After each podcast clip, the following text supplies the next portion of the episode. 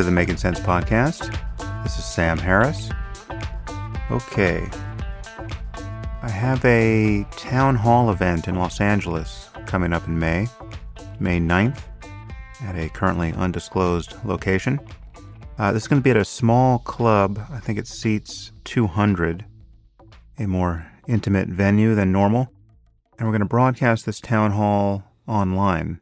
And I'm hopeful the video experience is going to be good. It's going to be an Ask Me Anything episode of the podcast, but rather than take questions merely from you all online, I'm expecting attendees to bring their questions, though I will take some online questions, and I'll get a chance to think out loud. So I'm looking forward to that. This is an experiment.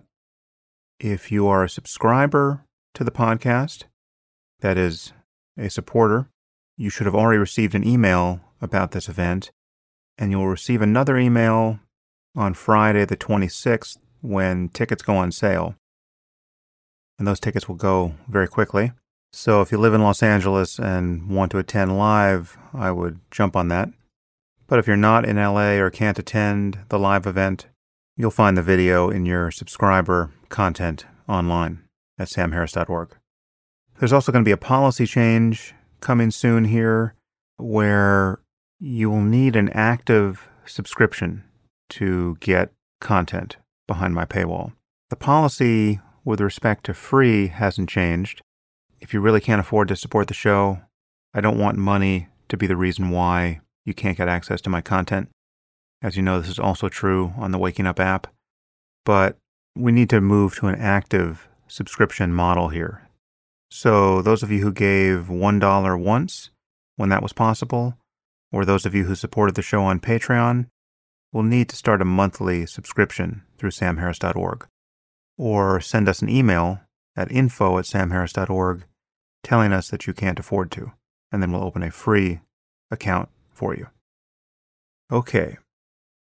So today I am re releasing an old episode, which unfortunately is highly relevant this week. The episode was originally 43 of the podcast, titled What Do Jihadists Really Want? And the original release date was August 17th, 2016. So a little more than two and a half years ago.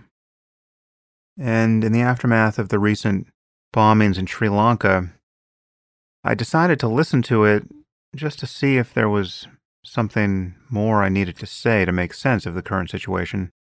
And I find that there isn't.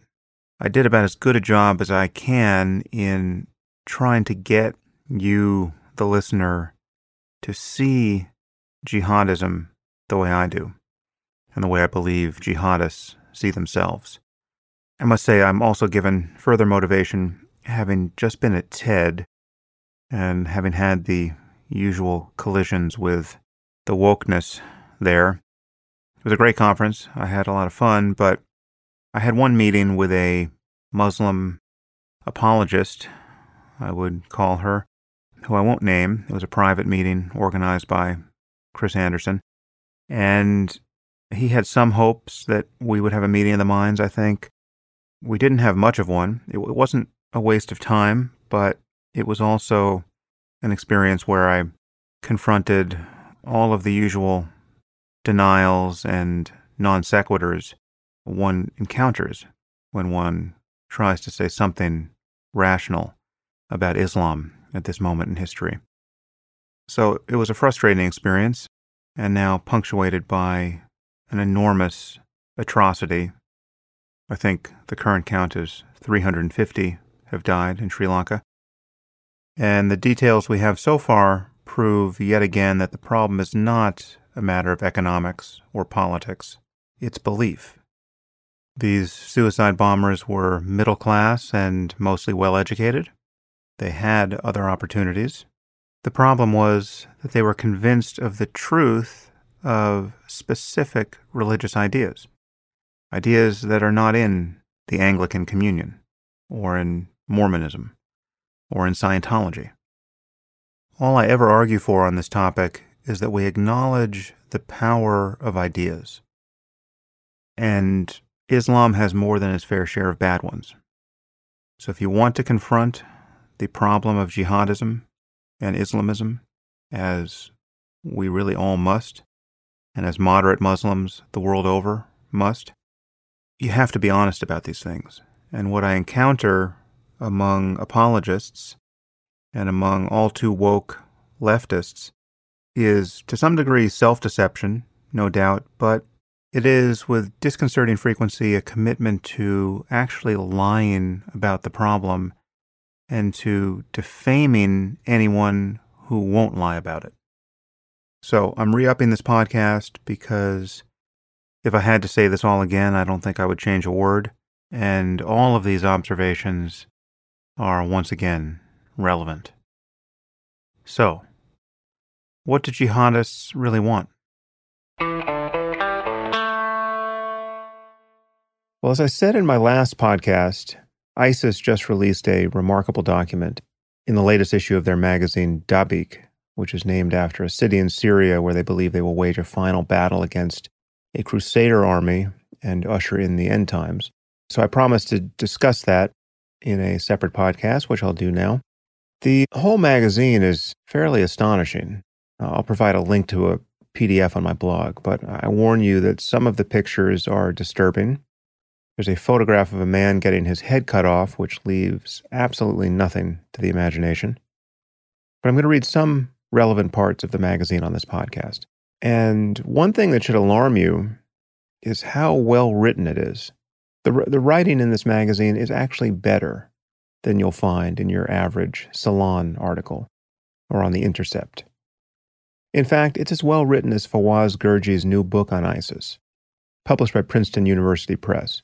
And, and the copy editing in this magazine is actually better than in that book. I'm not exaggerating. I spotted a typo in the Gerges book in the first few pages. I haven't seen any typos in this copy of Dabiq. And it may sound like a strange thing to say, but good writing and good copy editing is a very bad sign. It tells you something about the caliber of people they've managed to recruit. The article I'm going to focus on and read in its entirety is entitled Why We Hate You and Why We Fight You. And I think it will inevitably be said that there's something self serving about my reading this to you, because it confirms more or less everything I've been saying about jihadism for the last 15 years. And perhaps there is something a little self serving about it, because as you know, I've been pilloried for my views on this topic for about as long. But this really isn't a matter of my just saying, I told you so. Know, I actually think it's important that if you have any lingering doubts about whether or not ISIS and jihadism generally is a religious phenomenon, that you clarify those doubts and just listen to what members of ISIS have to say for themselves.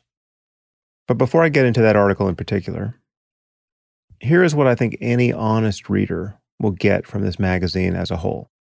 The fundamental concerns of these people are theological. The claim they want to press and substantiate in nearly every paragraph and which motivates everything they do, is a claim about the exclusive legitimacy of their religion. Every other way of life leads to hell. They really believe this. Now, most of you, I would wager, have no idea what it's like to believe that either paradise or an eternity in fire awaits you after death. And because you haven't ever believed this, you probably waste a lot of fuel wondering whether anyone actually does. I want to recommend that you stop doing that and simply accept that jihadists believe what they say they believe. Just accept it as a working assumption. Okay, if, you, if you do that, you will suddenly find that everything they do, including suicide bombing, makes perfect sense. So I recommend that you simply listen to what these people have to say for themselves, as you would any other people who are making extreme sacrifices towards some end. The disposition not to do this is really strange. Let's say you went to a medical school and you asked students why they were pursuing careers in medicine. How disposed would you be to second guess their answers? I mean, what they're doing is fairly difficult, right? They're, they're spending all this time in school. They're incurring massive student debt. They're spending their days indoors dissecting cadavers when they could be at the beach. What on earth are they up to? Well, if you ask them, they will tell you. And you won't waste any time wondering whether they have some other motive that bears no resemblance to what they say. I mean, there might be some diversity of reasons, but 90% of medical students will give you more or less the same story. They'll say that they want to help people, that they want a meaningful career, where they know they're doing good in the world. They want a high prestige career. They want to be paid well. Okay, and they might have scientific interests in biology and medical research. You'll hear answers like this, and these answers make sense of their behavior. You won't hear someone say, I wanted to be a professional football player and found that I just wasn't quite good enough to turn pro, and so I decided to find the thing that was closest to the thrill of sacking a quarterback, and so I became a dermatologist. That wouldn't make sense. It wouldn't make sense to imagine that was the underlying motive. So, why do jihadists do what they do? Well, they are telling us ad nauseum. They're telling us even when we don't ask. And a magazine like Dabiq advertises their concerns and aspirations with utter clarity. And you might want to say it's just propaganda. And it is propaganda. But it only works as propaganda because many Muslims share these aspirations and concerns and believe the same doctrines. To call it propaganda doesn't mean that it's dishonest. For these ideas to successfully recruit people means that they find these ideas compelling. So, whether Abu Bakr al Baghdadi believes every word in this magazine isn't the point. The point is that this material is a highly successful means of recruiting foreign born jihadis. The point is that many people find these ideas persuasive. And that's not an accident. Now, recruiting and inspiring jihadis overseas is obviously different from getting Iraqis and Syrians to fight for ISIS at home. And there's no question that many locals have been recruited out of fear fear of Shiites with whom they've been locked in a sectarian civil war, and fear of what ISIS will do to them if they don't support the caliphate. So, who knows what percentage of local Sunnis really support the extreme Salafi jihadism of ISIS? It's probably a terrifying percentage, but it's not everyone. But here we're talking about the spread of Islamism and jihadism globally. Okay, so we're talking about persuasion. We're talking about the power of ideas. We're talking about a worldview that must be argued for, and which some percentage of Muslims in any society will find compelling. And when you read this magazine, you find that above all, jihadis are concerned about religious error. They really are concerned about the deviance of Christianity, which they consider a form of paganism, and about rival interpretations of Islam.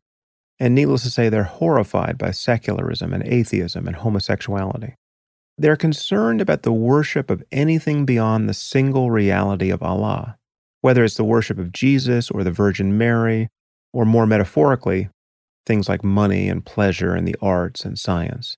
And the writers of this magazine go on at great length about how irrational it is to believe that a world as orderly as ours could have arisen from chaos. They give a long argument from design that is at least as lucid, or as silly, depending on your view, as any offered by the Discovery Institute. They consider every sign of order in our world, including the beauty of nature and the cuteness of babies, and the neurobiology of vision, and the details of energy metabolism in the body, and the functioning of our immune systems, as well as the faculty of reason itself, to be evidence of a benevolent creator. On their account, the harmony between man and nature cannot help but attest to the reality of a just God. And this is spelled out in great detail in a magazine that prominently celebrates the indiscriminate slaughter of innocent people. To read this magazine is to discover that the oft mocked line that was delivered by George Bush in his Texas drawl, they hate us for our freedom, is actually true. It is especially true if you include freedom of speech and belief. And those among you who think that they must have some other motive, that they must hate us for our foreign policy, as any rational people would in the aftermath of colonialism, well, you're simply wrong, and dangerously so, as they make absolutely clear. So, everything that has been said and written by people like Noam Chomsky and Robert Pape and Glenn Greenwald and the dozens of prominent Muslim apologists about the motivations of jihadists, this whole pornography of self doubt that they've been peddling for more than a decade. All of this is pure delusion. The people who are attracted to the jihadist cause are actually concerned about the work of Darwin and Marx and Nietzsche and Durkheim and Weber and Freud, who they call, quote, the engineers of Western decadence. They are revolted by the, quote, sodomite pride they see on display in the West. There's a testimonial from a European convert to Islam that's worth pondering. A woman, actually. And she talks about what it was like to convert in Finland and about how Christianity never made any sense to her. Because, of course, it doesn't make any sense. Jesus is both a man and the Son of God and God Himself. He's divine and all powerful, and yet He gets crucified and humiliated. This is ridiculous. Christians haven't been able to make sense of the Trinity for 2,000 years. Islam actually is more straightforward than this, which is a real advantage. There's just God, and you are his slave. Get with the program or burn in hell. The magazine actually contains a long article on biblical criticism that does a very good job of dismantling Christian doctrine. The level of theological concern these people have, the absolute primacy of their claim to being metaphysically correct, is really impossible to exaggerate. They care about nothing else. There's only one question that makes any sense How can you avoid hell and get into paradise after you die? That question is the black hole at the center of their worldview that sucks everything into it. So, this Finnish woman, who was born Christian, writes What struck me most as I was reading the Quran were the verses about hellfire and the punishment in the hereafter. End quote. Which isn't a surprise, obviously, because the whole point of the Quran is to admonish you to submit to Allah or else go to hell. And she talks about how she converted to Islam and how her parents disapproved and then she married a Muslim man and had a child. And then the happy family decamped to the caliphate. And then she writes, quote, I can't even describe the feeling when you finally cross that border and enter the lands of the caliphate. It is such a blessing from Allah to be able to live under the caliphate. There are so many people who made several attempts to come but just haven't been able to make it yet. Of course, when you come to the caliphate after sacrificing everything for the sake of Allah, you'll continue to be tested. You're going to see hardships and trials, but every day you're thankful to Allah for allowing you to perform hijrah, that's migration, and to live under the Sharia. Life in the Islamic State is such a blessing. You face difficulties and hardship. You're not used to the food or the change of life. You may not know the local language. You hear bombings and the children may get scared. But none of that takes away from the gratitude you have towards Allah for allowing you to be here. Also, unless you're living here, you don't realize what kind of life you had before. The life here is so much more pure. When you're in Dar al Kufar, the lands of disbelief, you're exposing yourself and your children to so much filth and corruption. You make it easy for Satan to lead you astray. Here you're living a pure life, and your children are being raised with plenty of good influence around them. They don't need to be ashamed of their religion. They are free to be proud of it and are given the proper creed right from the start. After four months of being here, my son was martyred, and this was yet another blessing. Every time I think about it, I wonder to myself, if I stayed in Dar al Kufar, what kind of end would he have had? What would have happened to him? Alhamdulillah, praise be to God. He was saved from all that. And what could be better than him being killed for the cause of Allah? Obviously, it's not easy, but I ask Allah to allow us to join him. End quote. Well, that's a fairly chilling passage. I'm going to read it again because you weren't ready for it. As you listen again, assume that this is a psychologically normal person who simply believes in the reality of martyrdom and paradise, which is to say, she believes that this life is fundamentally unimportant.